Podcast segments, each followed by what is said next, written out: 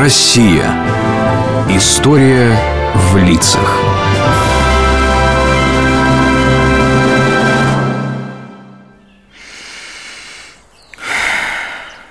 Какой же хороший вечер. То-то же.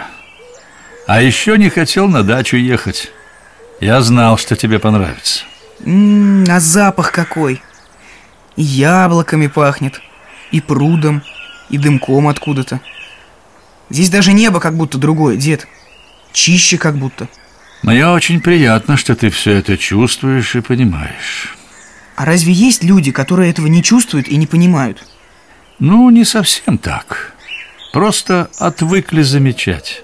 Как сказал один наш замечательный поэт, поэзия лежит в траве под ногами, так что надо только нагнуться, чтобы ее увидеть и подобрать с земли. А ему самому удалось это сделать? Ну, подобрать ее? Да. И удалось, как мне кажется, блестяще. А кто этот поэт? Это Борис Пастернак. Вот уже больше 50 лет, как его нет, а мы с тобой сидим, наслаждаемся пением соловья, и в голове у меня звучат его строки. Разрывая кусты на себе, как селок, Бился, щелкал, царил и сиял соловей. Странно, правда? Соловей, серая маленькая птичка, и вдруг сияет. Мы привыкли, что сияет цвет, а у Пастернака засиял звук. В поэзии Бориса Леонидовича можно найти черты других видов искусств. Она и живописна, и музыкальна, и пластична. Тут, конечно, важную роль сыграло то, что Пастернак с самого рождения – Родился он в 1890 году, общался с людьми искусства. Отец его был известным художником, мать – пианисткой. Семья Пастернаков дружила с художниками Серовым, Левитаном, Врубелем, Ге, с композитором Скрябиным, писателем Львом Толстым. И уже с самого детства Пастернак писал стихи? Нет, до 18 лет он был твердо уверен, что его судьба – музыка.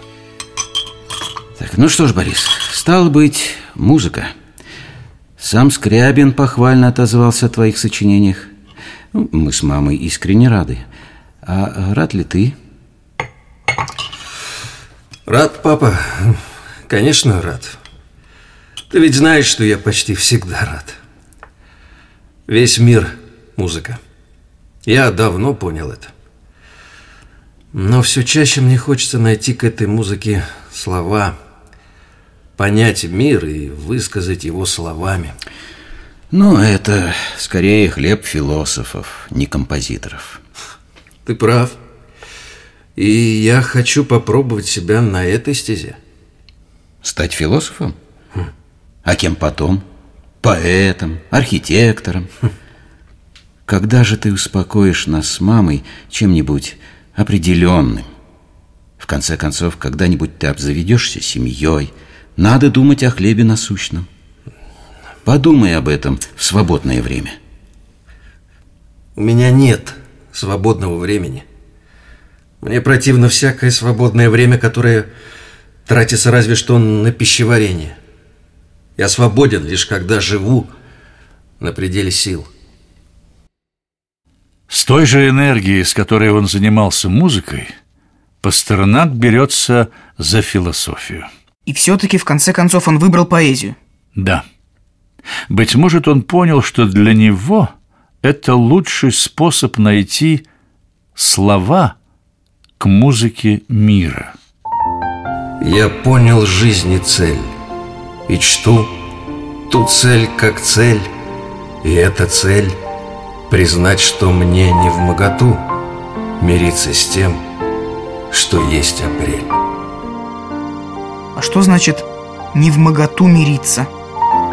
Не в моготу молчать об апреле, о молодости, о могучем расцвете жизни Что почек? Что липких заплывших огарков Налеплено к веткам Затеплен апрель Возмужалостью тянет из парка И реплики леса окрепли Лес стянут по горлу петлею пернатых Гортаний, как буйвол арканом И стонет в сетях, как стенает в сонатах Стальной гладиатор органа Две капли росы, слившихся в цветке, говорят ему о любви. Яблони шепчут морским прибоем, Тающие льды кричат, как чайки, Сады и электрички сгорают и захлебываются, Переполненные светом весеннего солнца. Пастернака признали крупнейшим мастером стиха наравне с другим замечательным поэтом эпохи – Владимиром Маяковским. Этих двух поэтов связывало многое. Стремление к новому слову, творческая смелость, наконец, просто дружба. Но после революции 1917 года сохранять эту связь стало все труднее. Остаться самим собой – Сохранить простую и великую любовь к миру, ту, что выше политики, выше всех революций, этого Пастернак желал как для себя, так и для всех людей. Он был убежден, что человек должен искать правду сам. Нельзя навязывать ему готовые ответы на все вопросы. Во всем мне хочется дойти до самой сути. В работе, в поисках пути, в сердечной смуте – до сущности протекших дней, до их причин, до оснований, до корней, до сердцевины. Все время схватывая нить судеб, событий, жить, думать, чувствовать, любить, совершать открытие. 1958 году Пастернаку присудили Нобелевскую премию в области литературы, главным образом за его роман «Доктор Живаго». Этот роман, над которым Борис Леонидович работал 10 лет, был опубликован в Италии и Великобритании. На родине его печатать отказались. Почему? Потому что роман повествует о судьбах искалеченных революцией. А еще потому, что он пронизан христианской идеей. Автор жестоко поплатился за это – Угнетали его и прежде, а теперь стали по-настоящему травить в газетах, журналах и с трибун. Подлая антисоветчина. Хуже свиньи. Да, да, да, да. Я э, книжку не читал. Но, как и вы, осуждаю подобное безобразие. Да, да. Присуждение награды за художественно убогое, злобное, исполненное ненависти к социализму произведение это же враждебный политический акт, да, да, направленный против советского государства. Да, да. А почему бы этому так называемому писателю не изведать воздуха тех стран, где он опубликовал свою грязную книжонку? Пускай убирается. Я так уверен, что вся советская общественность поприветствовала бы это. Вот, вот именно. Да. Книженцу я, конечно, не читал но полностью согласен Гнать, гнать, в шею гнать Да, да, да А еще лучше раздавить, как змею Лучше раздавить Есть у Пастернака стихотворение, которое называется «Нобелевская премия» Я пропал, как зверь в загоне Где-то люди, воля, свет А за мною шум погони Мне наружу хода нет — Темный лес и берег пруда, еле сваленный бревно, путь отрезан отовсюду. Будь что будет, все равно. Что же сделал я за пакость? Я убийца и злодей. Я весь мир заставил плакать над красой земли моей. Но и так, почти у гроба, верю я, придет пора, силу подлости и злобы одолеет дух добра. Загнанный поэт пишет письмо в Кремль. Мне стало известно о том, что правительство не чинило бы никаких препятствий моему выезду из СССР. Для меня это невозможно. Я связан с Россией, рождением, жизнью, работой. Я не мыслю своей судьбы отдельно и вне ее. Я поставил в известность Шведскую Академию о своем добровольном отказе от Нобелевской премии. Выезд за пределы моей родины для меня равносилен смерти. И поэтому я прошу не принимать по отношению ко мне этой крайней меры. И что же? Ему так и не вручили премию? Нет. Ее получил за поэта его сын через год после того, как роман впервые опубликовали в России и почти через 30 лет после смерти отца.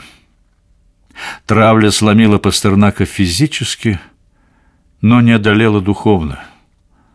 Он и в телесной немощи, на больничной койке любил жизнь и благодарил Бога за этот бесценный дар. О Господи, как совершенны дела Твои, думал больной. Постели и люди, и стены. Ночь смерти и город ночной. Я принял снотворного дозу и плачу, платок теребя. О Боже, волнение, слезы мешают мне видеть Тебя. Мне сладко при свете неярком, чуть падающем на кровать, себя и свой жребий подарком, бесценным Твоим сознавать. Кончаясь в больничной постели, я чувствую рук Твоих жар. Ты держишь меня, как изделие, и прячешь, как перстень, футляр.